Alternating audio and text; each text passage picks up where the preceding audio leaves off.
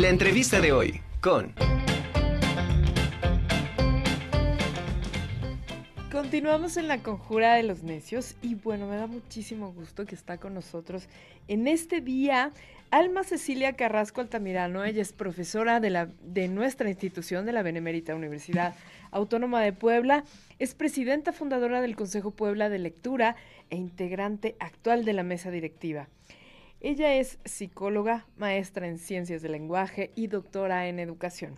Y bueno, pues en este Día Internacional de la Lengua Materna es importantísimo hablar sobre lo que se adquiere en la infancia y estos entornos que pues nos van a servir de mucho a la larga. Alma, ¿cómo estás? Bienvenida. Muy bien, muy bien, Ana. mí, muchísimas gracias por la invitación. Muy feliz de estar aquí el día de hoy, justamente porque me parece súper importante que en este día se hable de la función maternante de la lengua, en el sentido en el que todos los integrantes de una familia y la sociedad en su conjunto nos tendríamos que hacer cargo de los más pequeños, de las niñas y los niños más pequeños, como em, utilizando el lenguaje para desarrollar esta capacidad de escucha de ellos, pero también la nuestra, esta empatía, esta envoltura afectiva del lenguaje con el que le hablamos a los niños, en una época particularmente carente de lenguaje para los niños.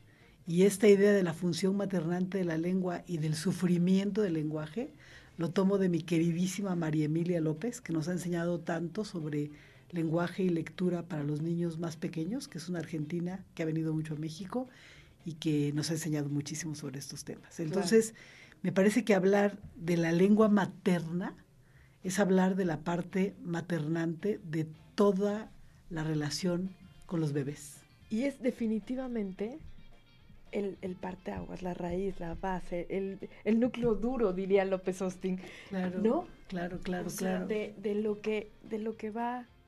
Sí, sí, porque, porque en realidad, eh, en una época en la que no quisiéramos que fuera así, siempre estamos deprisa, no tenemos tiempo para hablarles, tenemos con ellos y con ellas un lenguaje que es como muy funcional, ¿no? Te voy a cambiar el pañal, espérate, ahora te voy a dar la leche, este, todo es como muy cortado. No hay historias, no hay narrativas, no hay discursos más elaborados. Ya no hay frases como antes. Y, y o sea, no hay frases, no hay canciones, no hay canciones. O sea, ya no cantamos, ya no sabemos cantar para los bebés.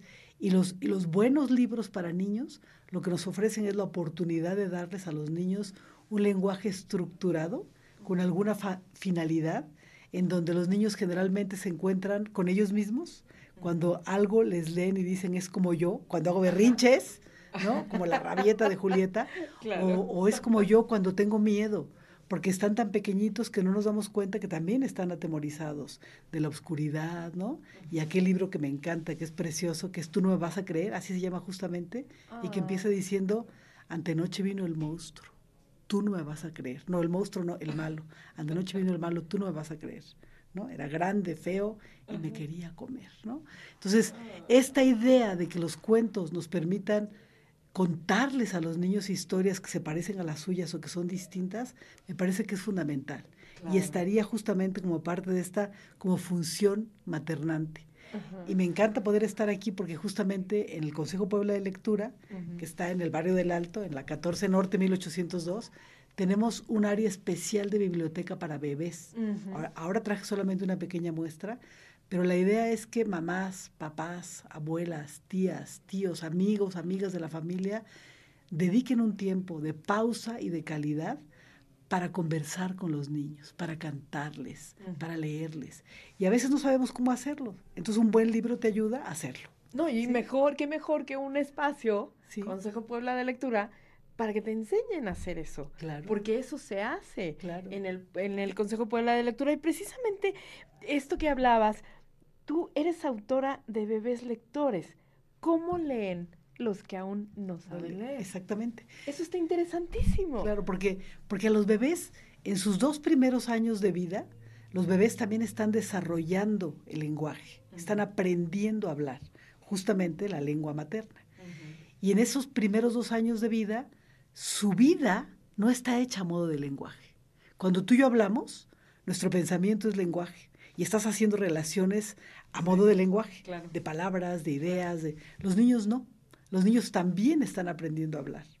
Y entonces cuando tú les ofreces estas envolturas de lenguaje como parte de la vida cotidiana, lo que haces no solamente es presentarles situaciones nuevas, digamos, de, de, organización del lenguaje, sino también les estás enseñando a hablar, sin que, sin decirlo, ¿no? Entonces, los niños parecen mudos porque te escuchan con sus ojotes así y no dicen nada, ¿no? O repiten algo, ¿no? Mamá, mamá, papá, papá. Pero en realidad están aprendiendo también a hablar. Y de repente cuando llega, no sé, como el mes 18, 20 de su vida, se sueltan hablando y tú dices, ¿en dónde tenían todo eso escondido? Porque estaban como callados, ¿no?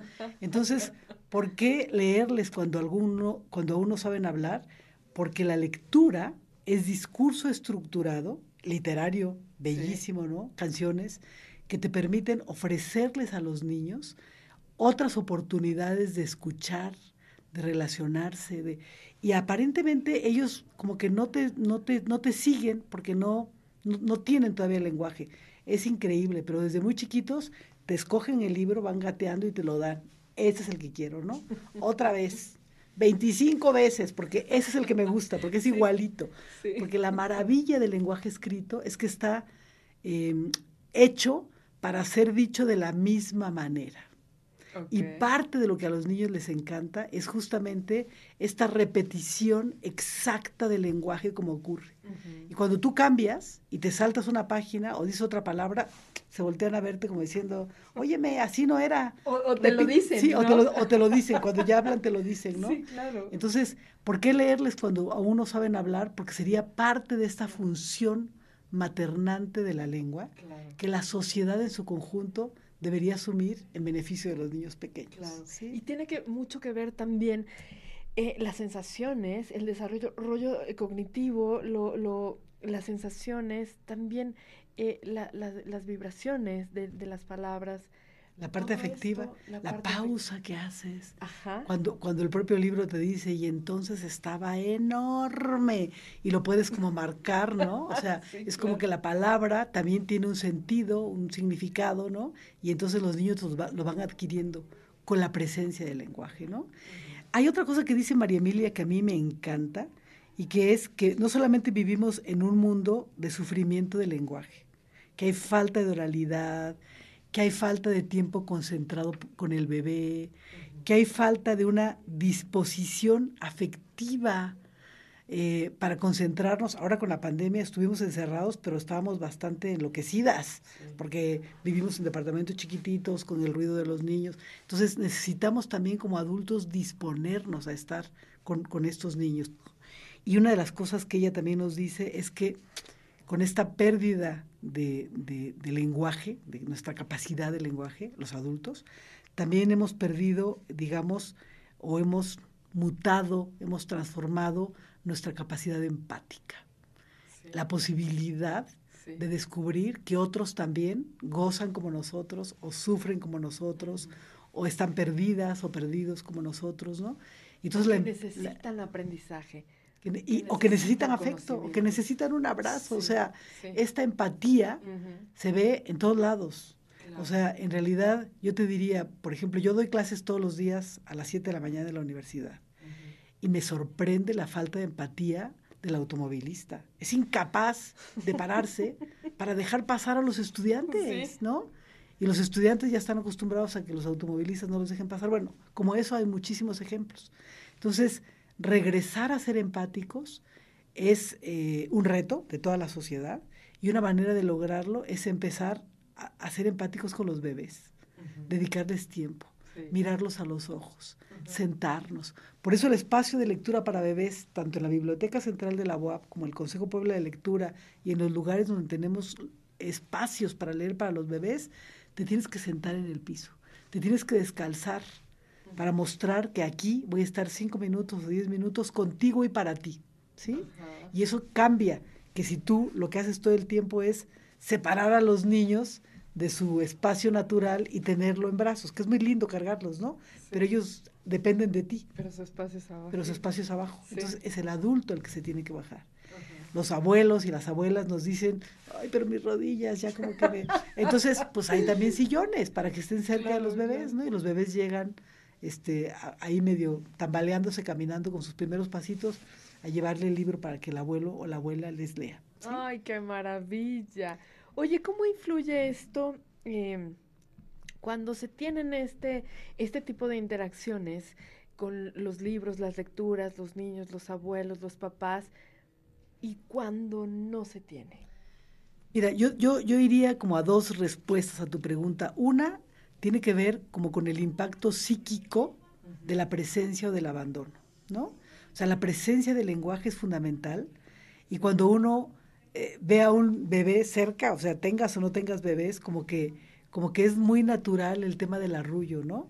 O sea, como que aparece esto de manera, pues que nadie te dijo que así se hacía, pero era como, como para calmarlo, ¿no? Entonces, hay un efecto psíquico de presencia del lenguaje y de afectividad que tiene muchísimas implicaciones en el desarrollo de los niños. ¿sí? Y hay otro efecto que es lingüístico.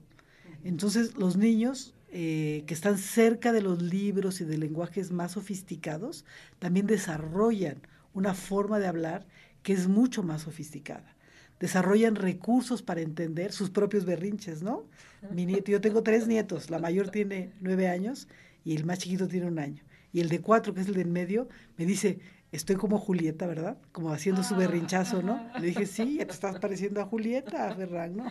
Entonces, también tiene como estos recursos, porque los libros, los buenos libros para niños, funcionan como libros espejo, para verme yo, es igualito a lo que le pasa a Julieta, o libros ventana, para ver otras cosas que a mí no me han contado que existen y que ahí están.